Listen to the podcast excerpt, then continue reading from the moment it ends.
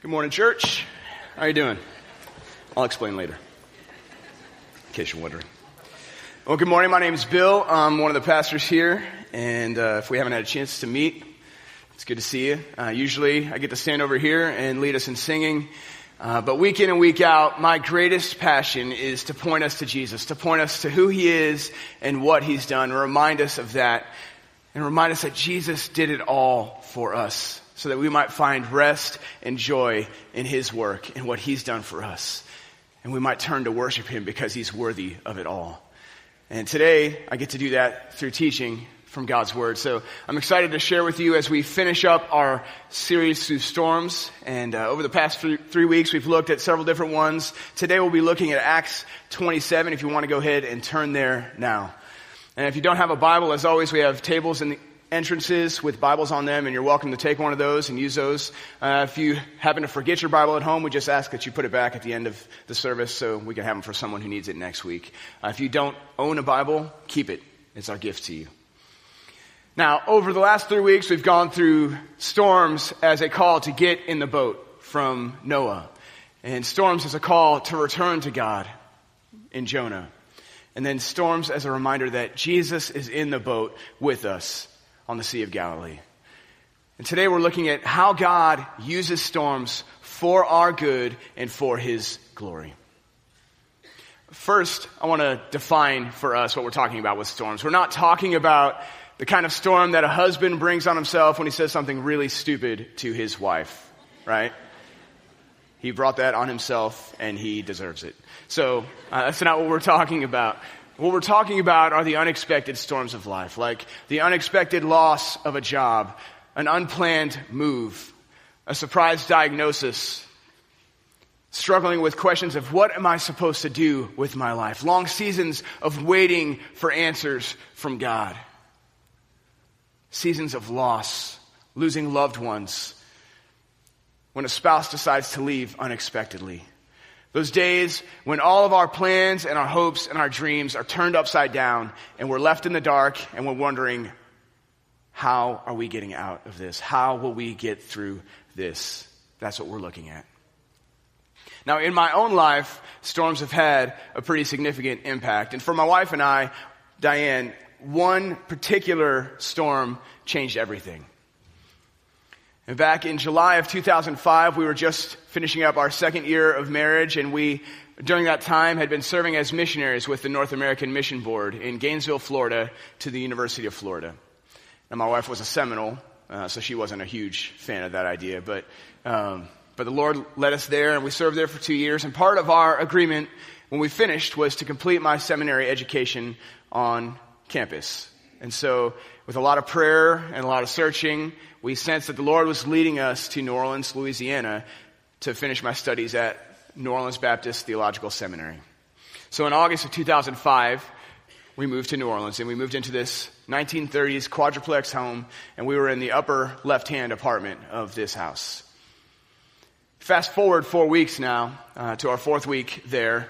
Diane had started her new job and I had started classes uh, for that first semester and I was in way over my head. I took classes I probably shouldn't have taken altogether. So I was living in the library and we were still unpacking our home. It was just craziness. And so to finish up that first week, we just kind of wanted to unwind and get to know our new neighbors a little bit. So Tyson and Christine, our neighbors, invited us over for dinner and we had a great meal together that Friday night to celebrate. And as we finished up dinner, Christine's mom called and said, Hey, have you been paying attention to the weather? And I mean, Diane and I didn't even have our TV plugged in yet. We didn't know what was going on in the world around us. We were just kind of tunnel vision on what we had in front of us. And so Tyson turned on the TV, and there was Hurricane Katrina in the Gulf of Mexico, a Category 2 hurricane headed straight for New Orleans. Now, having lived in Florida and knowing that we currently lived in a bowl, we knew we needed to evacuate. And so uh, we talked with Tyson and Christine, and they had family in Baton Rouge, and they invited us to go with them to Baton Rouge. And so we agreed to get out of there by noon on Saturday.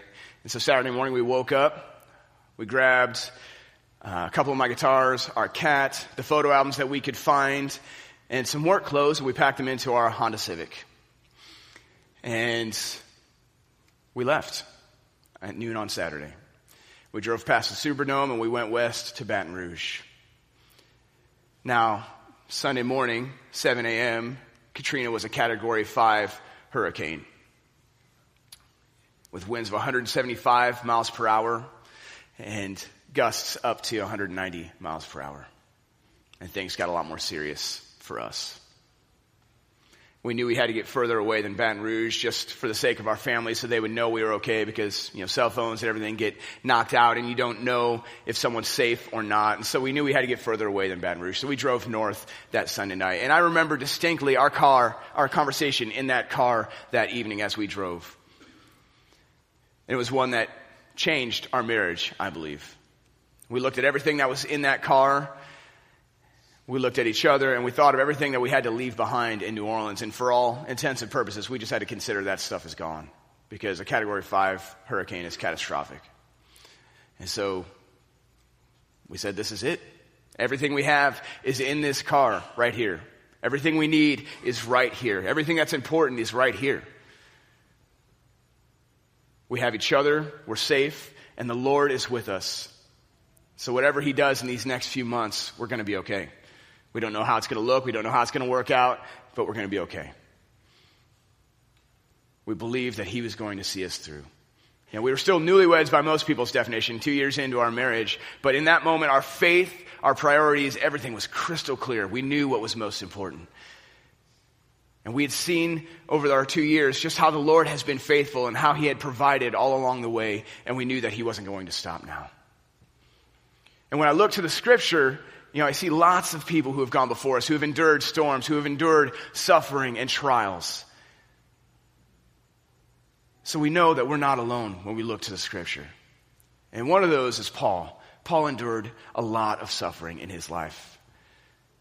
Bible says that he was chosen to suffer much for the sake of Jesus.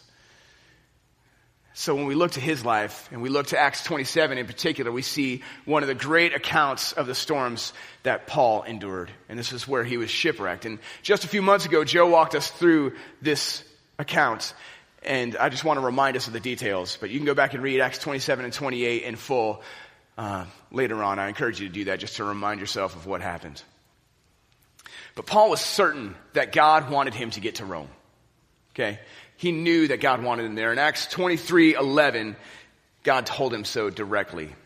And eventually, Paul was a prisoner on a ship headed for Rome. They left Judea. They sailed up around the Mediterranean coast and down to the island of Crete. And then they tried to push a little bit further. And the entire time so far, the wind had been against them and the storm and the trip took a lot longer than they planned. But they tried to just get a little bit further before winter. And that's when the wind turned south and it blew them out to sea. And eventually things became hopeless and desperate because they just couldn't see a way that they'd be saved in the midst of this storm. And it was in the face of that situation that Paul said this to the crew. Yet now I urge you to take heart, for there will be no loss of life among you, but only of the ship. For this very night there stood before me an angel of the God to whom I belong and whom I worship. And he said, Do not be afraid, Paul. You must stand before Caesar. And behold, God has granted you all those who sail with you. So take heart, men, for I have faith in God that it will be exactly as I have been told. For two weeks, they were being blown further and further out to sea. Eventually, some of the sailors tried to find their own way out and lower the lifeboat to escape. But Paul warned them if you do that, we're all going to die. You're not going to survive. So they cut away the lifeboat and let it float away. And the next morning, they ran aground on a reef. And the waves started destroying the boat, so they had to abandon ship and swim for the shore. And as they arrived on the shore, Luke says that the, the native people were unusually kind to them. And they kindled a fire for them because it was wet and cold and raining. And so they were trying to take care of this crew as they swam ashore. And Paul wanted to contribute and help out, so he grabbed some sticks and threw them into the fire. And as he did so, this guy latched onto his hand. Now, can you imagine that picture? Just Paul standing there now with a viper hanging from his hand. And the native people's reaction was priceless.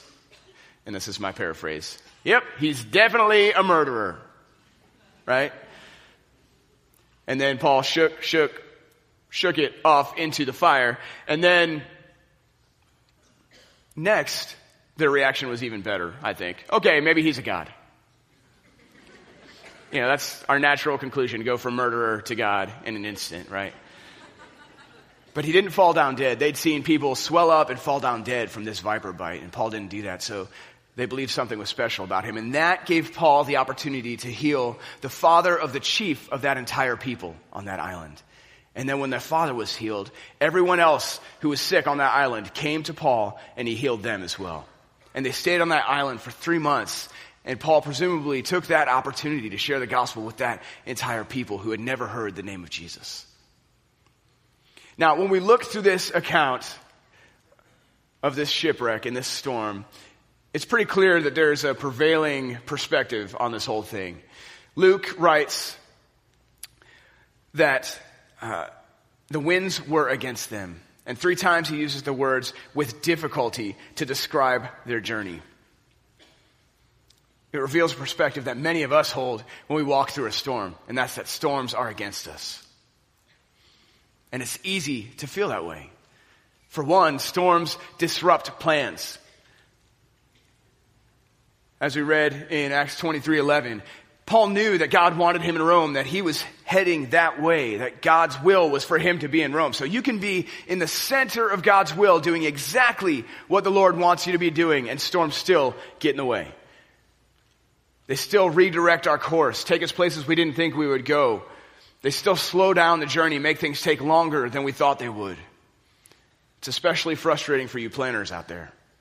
I mean, how could God be involved in something so irritating, right? Change of plans. Storms also bring us to the end of our own abilities. And we read that in Acts 27 15. And when the ship was caught and could not face the wind, we gave way to it and were driven along. Storms make us feel powerless and helpless. Uh, when I was in high school, I attempted to learn to surf, uh, living in Florida. So we went to the Atlantic coast and went to some of the beaches there and tried to learn to surf. And by all accounts, the day that we chose to learn to surf was the worst day in surfing history. They canceled a surfing tournament. The pros couldn't even surf on that day, and so we were attempting. It was pretty amusing. Anyway, so so this particular day, I'm on my board trying to trying to surf, and the rip current just keeps taking me further and further and further out into the Atlantic Ocean. And I remember at one point, no matter how hard I paddled, just being pushed away and feeling like, all right, that's it. See you guys.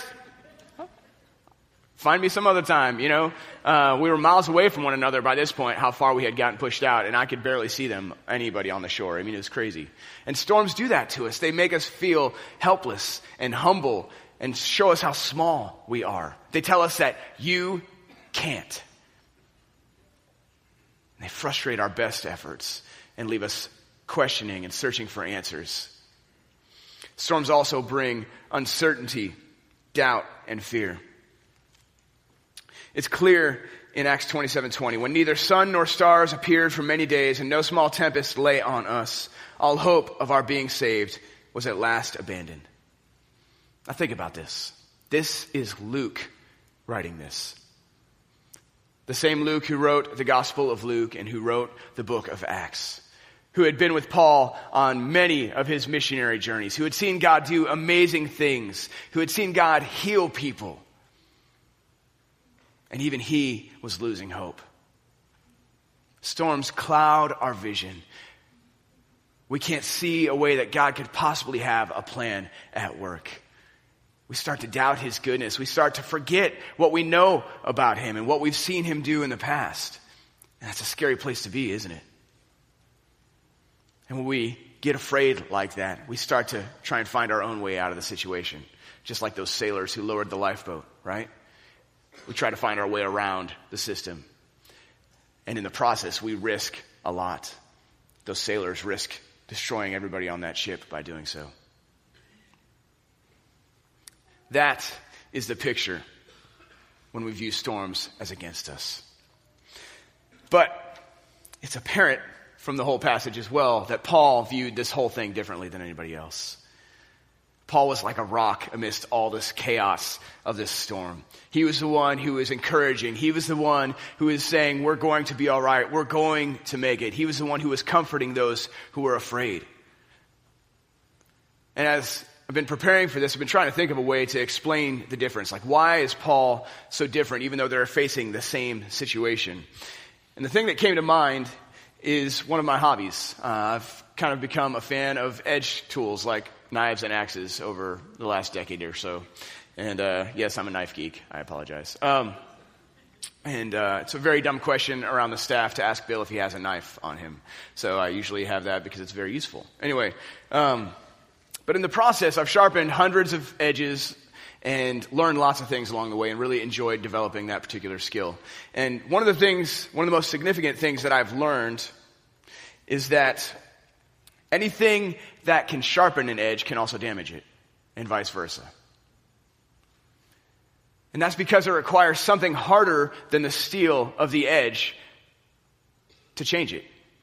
And when you are sharpening an edge, you're actually removing microscopic pieces of the hardened steel until you refine it into a point. So materials like stone and rock and ceramic, cardboard, paper, even uh, cinder block can be used to refine an edge, to shape it up into the right thing. But if you approach those things from the wrong angle and head on, like when you are chopping wood and you get into the dirt and you hit the rocks, it will chip the edge out and damage it.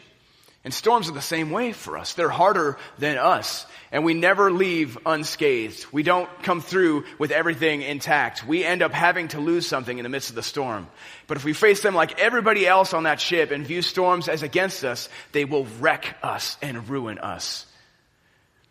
But if we view them like Paul and approach them with the right angle, we will be refined and sharpened. And will be very useful for God's kingdom in the end. So, how did Paul approach storms? Why did he view it so differently? Let's turn to Romans 8 28 through 39.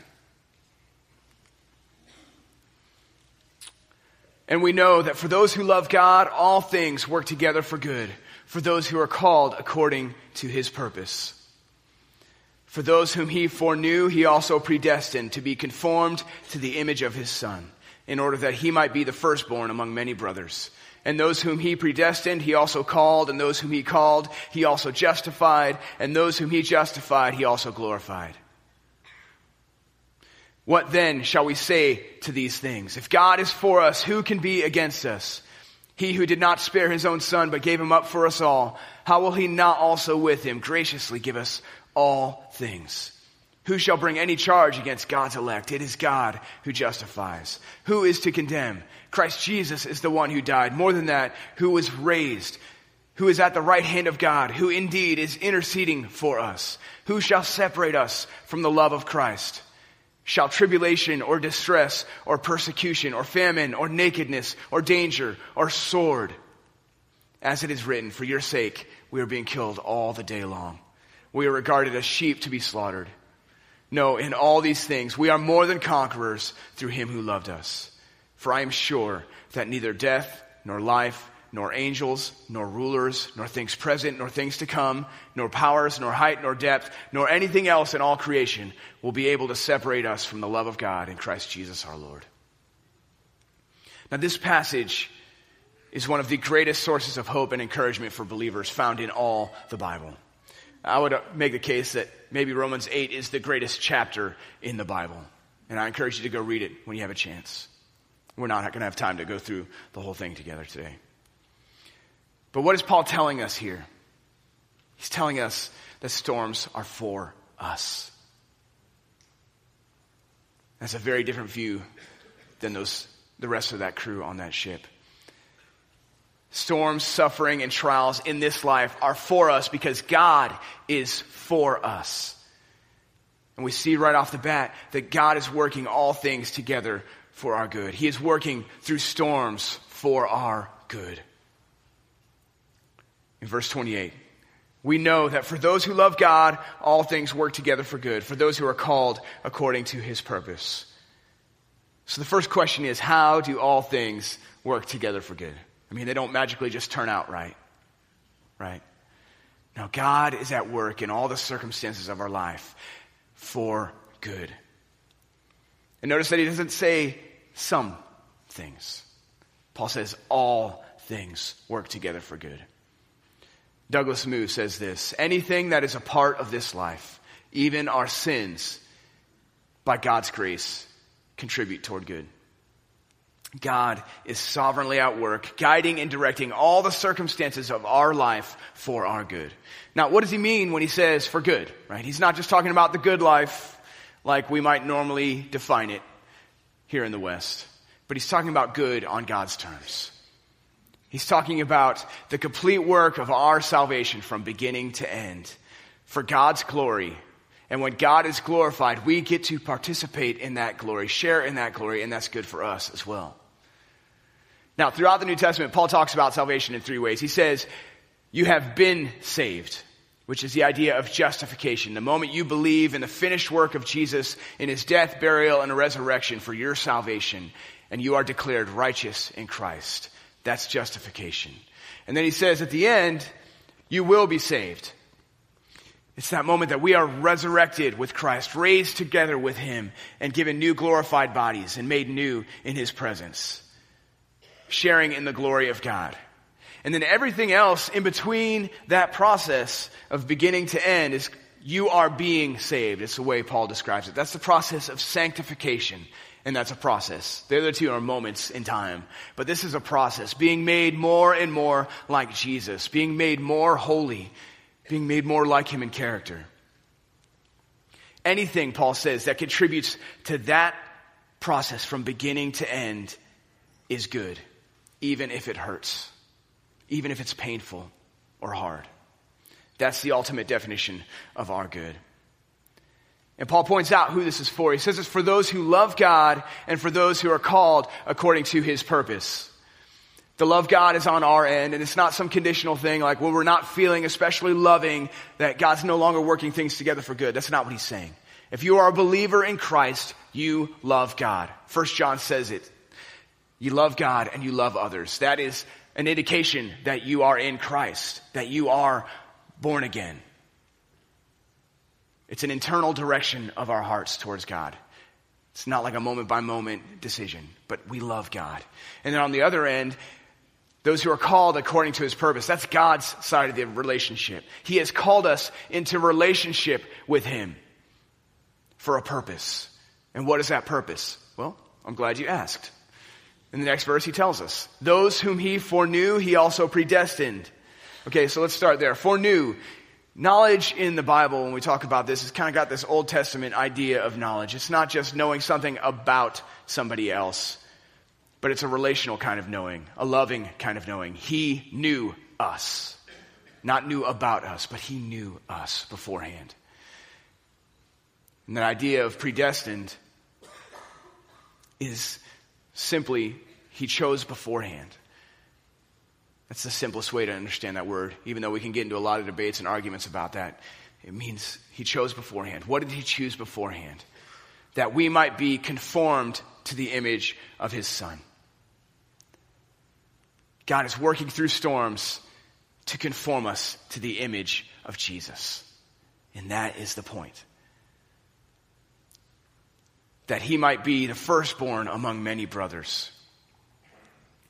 Now, this is something that is not optional for believers. This is something we are experiencing even now as we sit in this room. God is at work shaping us and molding us into the image of Jesus, step by step, moment by moment.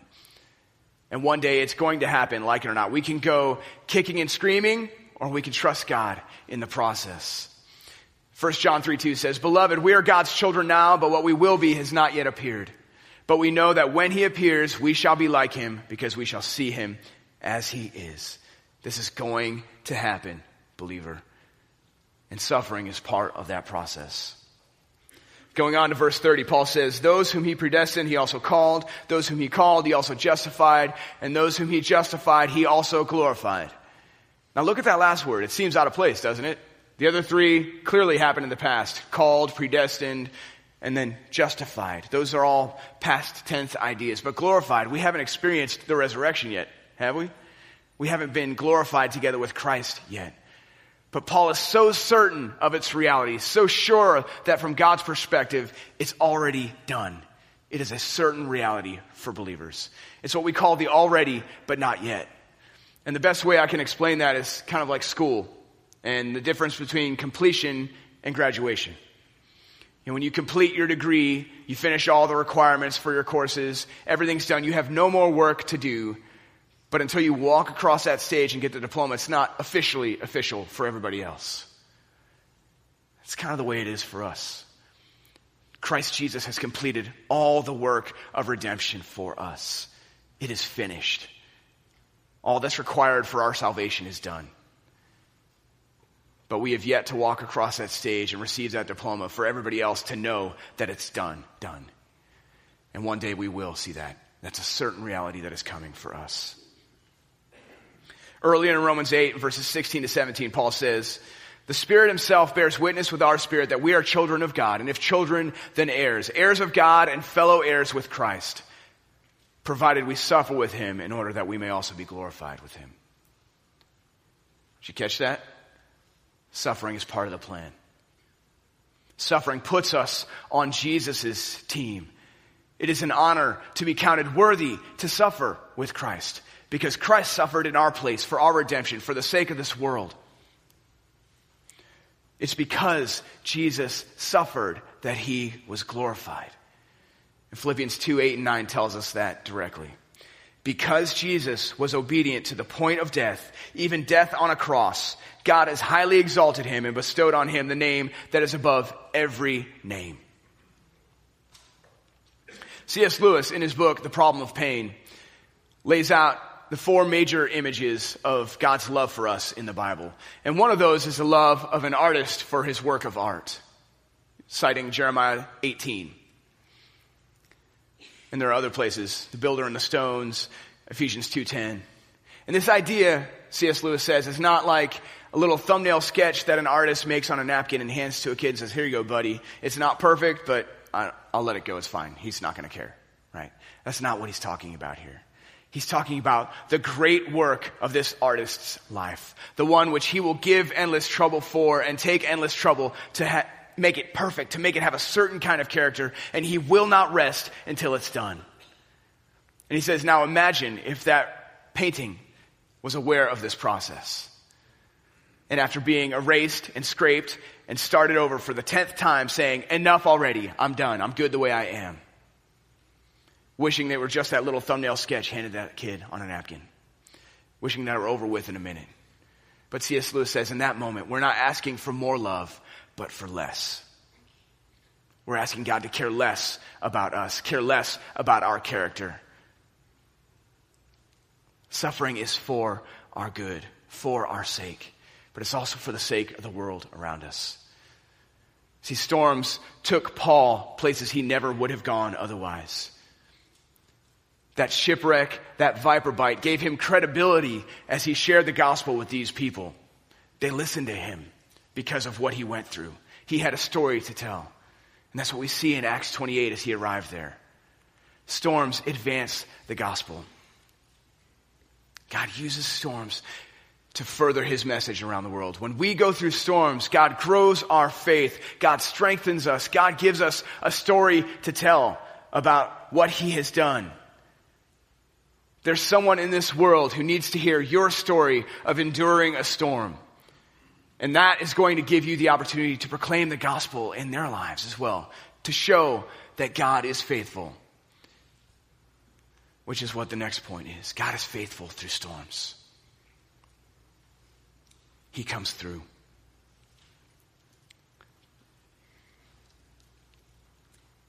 How do we know that? In verses 31 to 39 in Romans, we're not going to read it again, all of it, but we see that God's love will not fail no matter what we face. And Paul says, how do we know this? Look at verse 32. He who did not spare his own son, but gave him up for us all, how will he not also with him graciously give us all things? Paul says, look to the cross. The cross is the proof. The cross of Jesus is the greatest price that he could have paid for us, the greatest sacrifice that he could make for us, the greatest demonstration of his love for us. Everything else is small by comparison.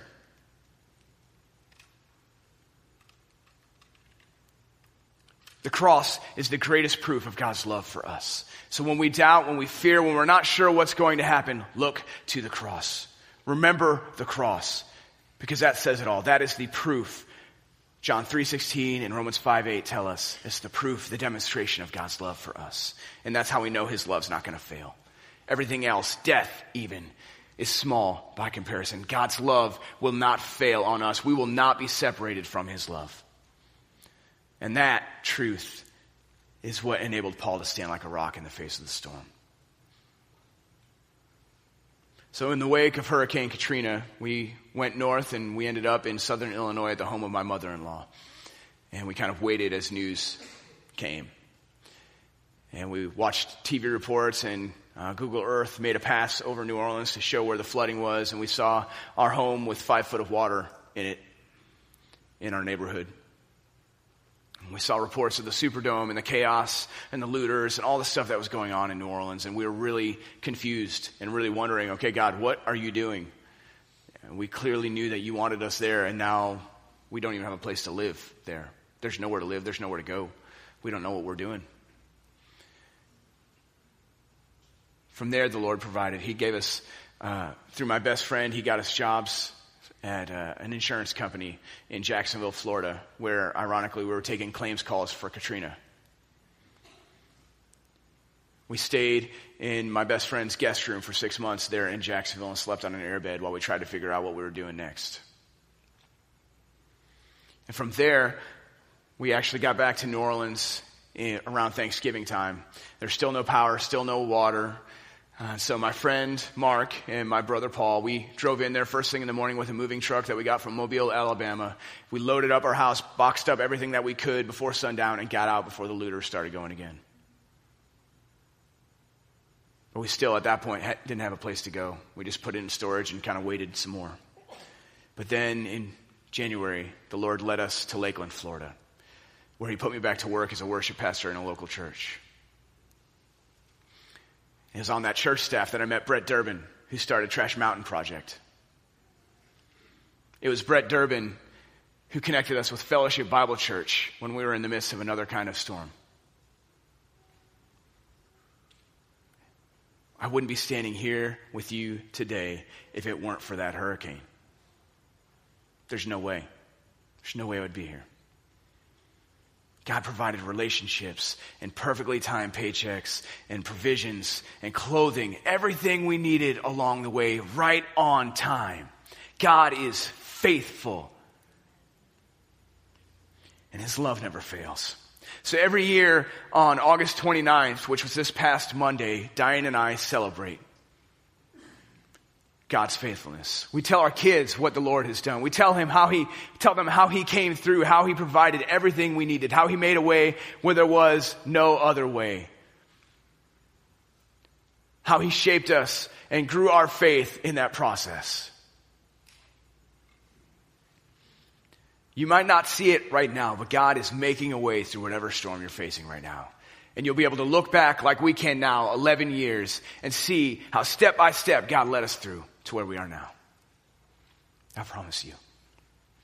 You may not always have the answers right in the midst of things, but help is on the way. The Lord is seeing you through, and He's working for your good. He is making you more like Jesus. We got to let go of all those things that we cling to, like comfort and safety and security, and cling only to Jesus because He's the only one who's going to see us through. He is our highest good. So, what does it look like uh, when we talk about faith? and We say, Yeah, I believe that that stuff's true, Bill, but what does that mean? What does faith, what does trusting God look like? Well, there's a man named Charles Blondin, and he was a tightrope walker in the 1800s.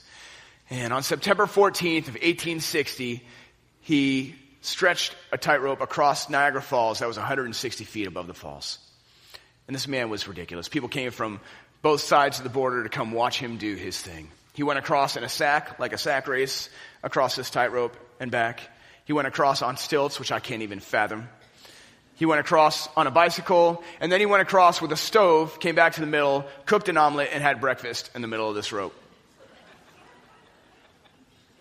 The guy was crazy. But then he took a wheelbarrow and he put a sack of potatoes in it, and he walked across this rope, and you see a picture of that there. Uh, he walked across this wheelbarrow and then walked back. And he got back to the other side where the crowd was waiting and he said, Who believes I could take someone across in this wheelbarrow? Everybody's like, oh man, you could totally do that. You are amazing. You can do anything. After all we've seen, we believe you can do it. He's like, all right, who's getting in?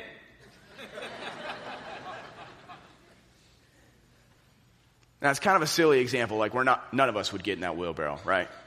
Not doing it. But that's the difference between faith and believe, just saying, I believe. Getting in the wheelbarrow. Jesus, I don't know what the other end of this holds for me. I don't know what the road is going to look like. I don't know how scary it's going to be, but I trust you no matter what. I am yours. Have your way in my life. Make me more like Jesus. That is the goal. That's what I want. I want what you want, Lord Jesus. Take me. I'm yours. There's a difference between just saying, yeah, it's going to work out, and I believe it. I don't know how, but I believe it. I don't know how it's going to work out, but I trust you, Jesus. That's the kind of faith that Paul had. That's the kind of faith we need in storms in order to be sharpened and refined and not wrecked and ruined. And that's my prayer for us this morning. Let's pray together. Lord Jesus, please give us faith. Help us to trust you more. God, we want to be made like you. We want to be conformed into your image. Lord, we know that that's coming for us believers, God. So we want to trust you more in the face of storms. God, we want to be refined and sharpened through storms and not ruined. So, Lord, help us to trust you as we walk through the storms that we're in right now. God, I pray that you bring comfort and hope to those who are currently in the midst of a storm. God, there, it feels like we're in the darkness. It feels like we don't know the way out sometimes. But God, you are working your plan and help us to trust you and know that you know best, even when we can't see the answers. Give us faith, Lord. We pray this in Jesus' name. Amen.